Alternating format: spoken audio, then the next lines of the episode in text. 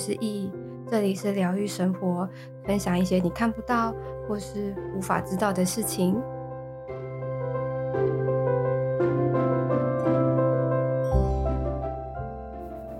Hello，大家好。那因为今天是第一集，所以我想要先聊聊关于我自己，但也为了方便，就是未来大家。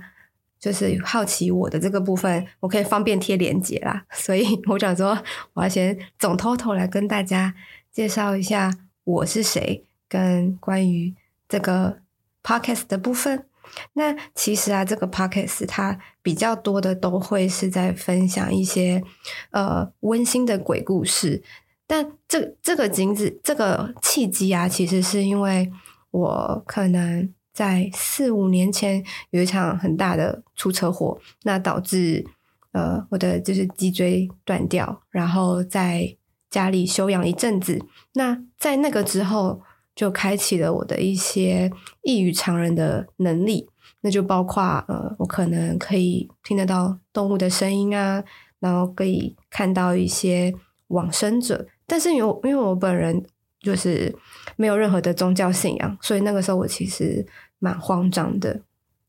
那后来有一次，就是因为呃，我们公司员工旅游，然后我去了日本。那日本冲绳那边有一个呃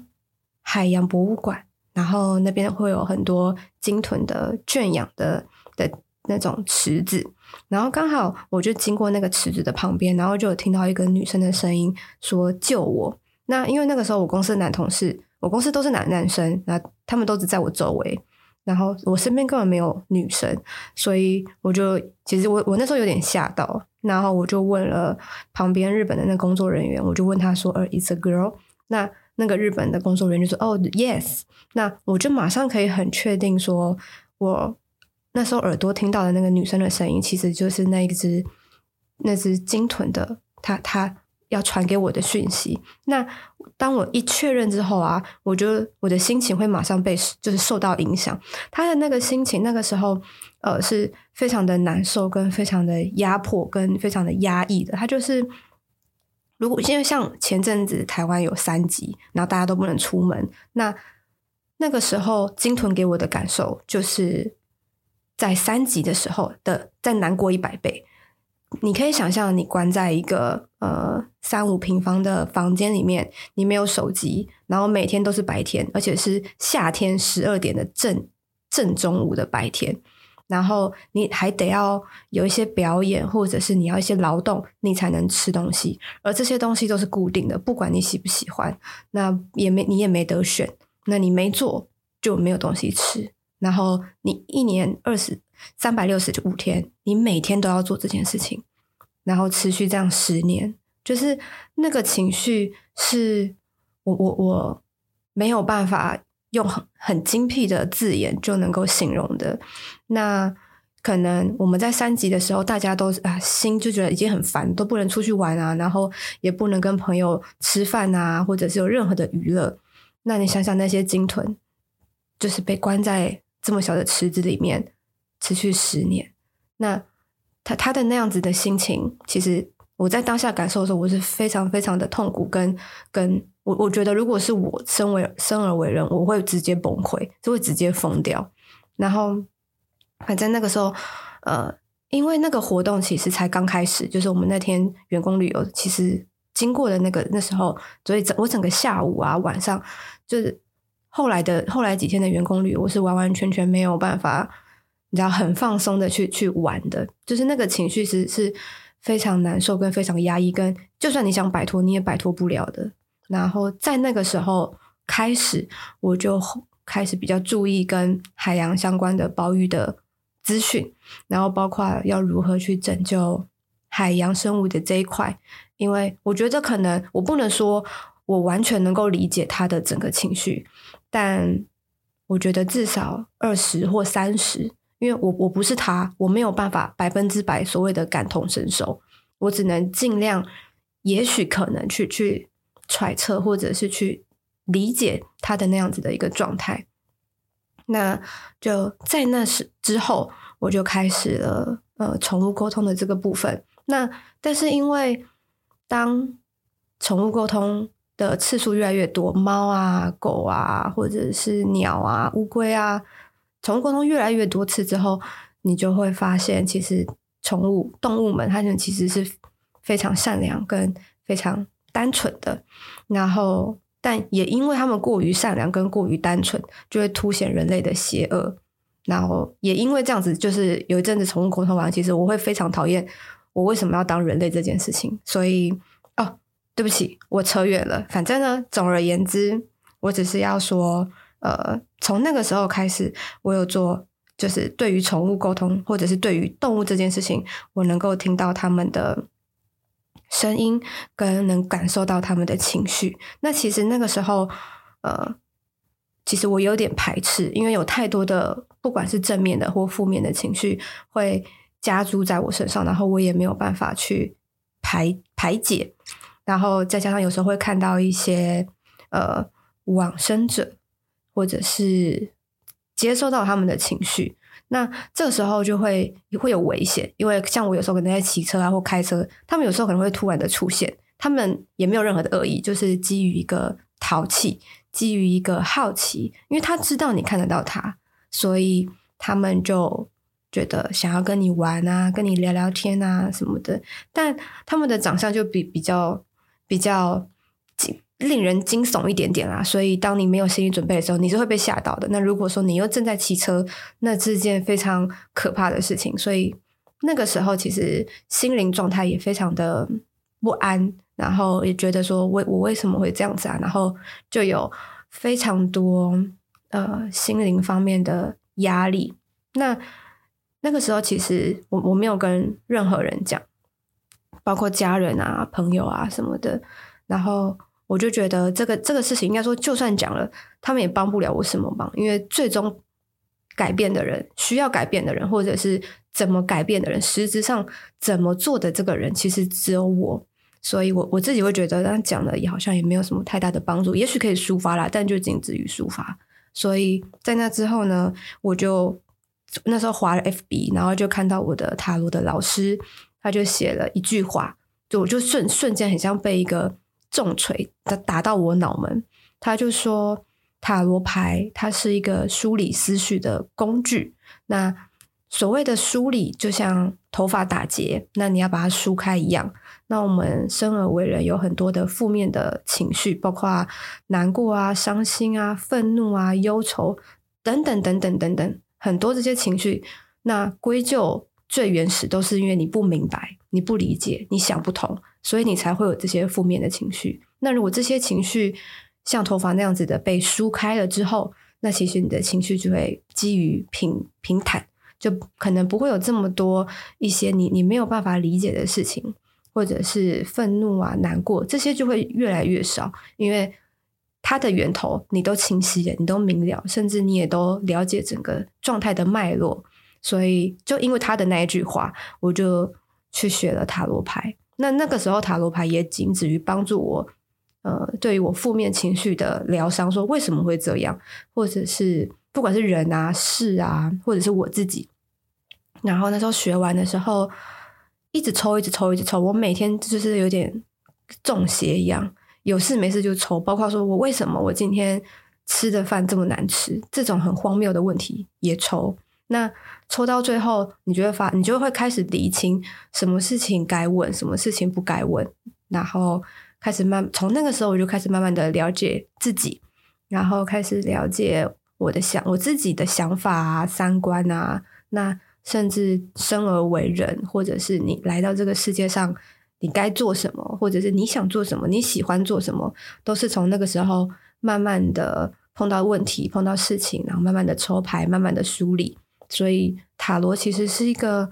非常好能够了解自己的人。那其实现在很多人在来来抽塔罗牌，或者是来算牌，他的第一句话就是：我想知道那个人对我的想法是什么，我想知道。他对我的看，他他怎么看我，或者是我想知道那个人他在想什么。但其实我自己会觉得这些都不重要，反而你要知道的是，你为什么会在乎这些问题？你为什么我会想要知道他的想法？这个才是你该要知道的东西。反而他的想法其实是跟你无关紧要。他就算不喜欢你，他就算喜欢你，那又怎样？这这个，除非你自己要有很直觉的连接或者是联动，才会有关系。对，所以很多人都会说，哎，不用太在乎别人的想法，不用太去 care 别人。这个的确倒是，但是大家好像都相反过来，大家都非常在乎别人的想法、别人的看法，或者是别人的价值观。但到底适不适合你，或者是他口中的那个你，到底是不是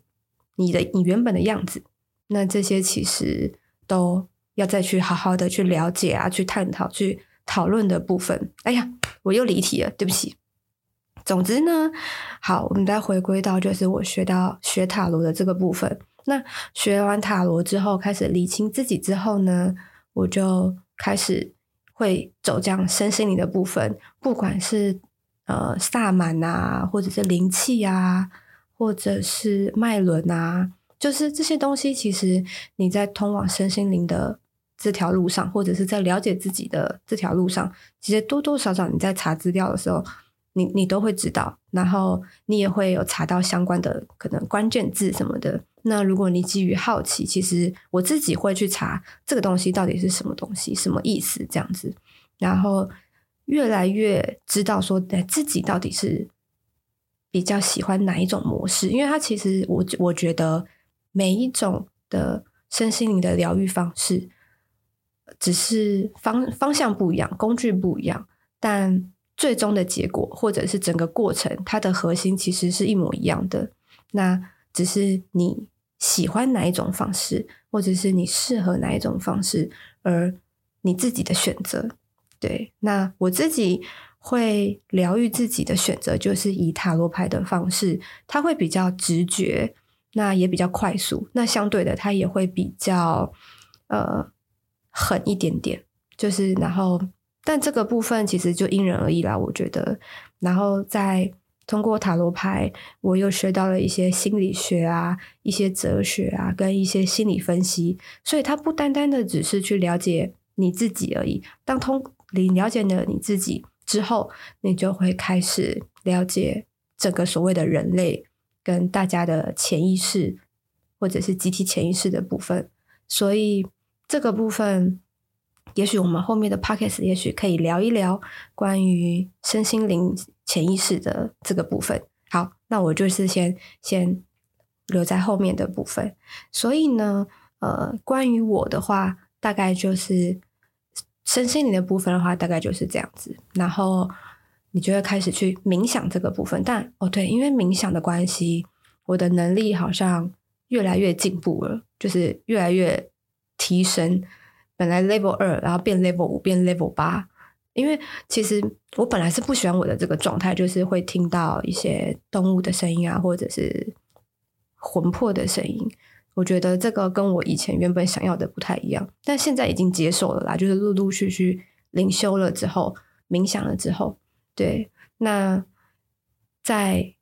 进阶，就是越来越灵修，越来越进阶了之后，到现在。就可以看得到别人的头上的颜色跟形状。那这些东西其实我我我我的解读，它会是那个人目前当下的心灵状态，它不代表过去，它也不代表未来，它就是现在 ing 的这个这个 moment 的心灵的状态。那我觉得它跟气场又好像会有一点点的不一样，但是我看我没有办法看到气场啦，所以我也没有办法去评断说。让我看到的东西到底是什么？只是它会比较贴近这个人的心灵状态。然后前一阵子，因为我也打工还俗了一个月，然后才发现我还可以跟花精沟通。因为我之前我之前都只能跟魂魄啊，或者是跟动物。然后突然有花精这件事情，其实他也跟我说，是因为我的 level 变高了。所以才能够跟他有接触，但我我本来是想要朝向麻瓜的方式，但殊不知越来越呃厉害。好，我也我也不想要这么说我自己，但就是越来越敏锐这个部分，我也只能接受。对，所以可能哦，然后前几天我我在公园的路上就在等红灯，然后就看到了树的气息。那那个东西就很像以前那个有个卡通叫做《七龙珠》，然后里面有个孙悟空，他不是平常都是黑色头发吗？那他如果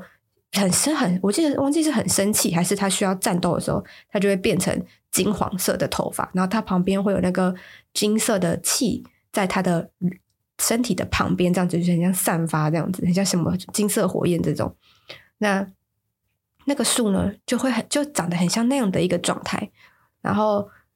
其实我有点吓到，因为那时候其实是早上七八点，阿公阿嬷还在路边在那边运动啊，小学生上班的小学生上课的那种时候。然后当下我吓到两秒，我就知道 OK，我可能 level 又更上去了。那可能我可能要去找一个更精进、更比我更厉害的老师来来开始去理更理解我自己了。所以可能，也许过后来也会聊聊我我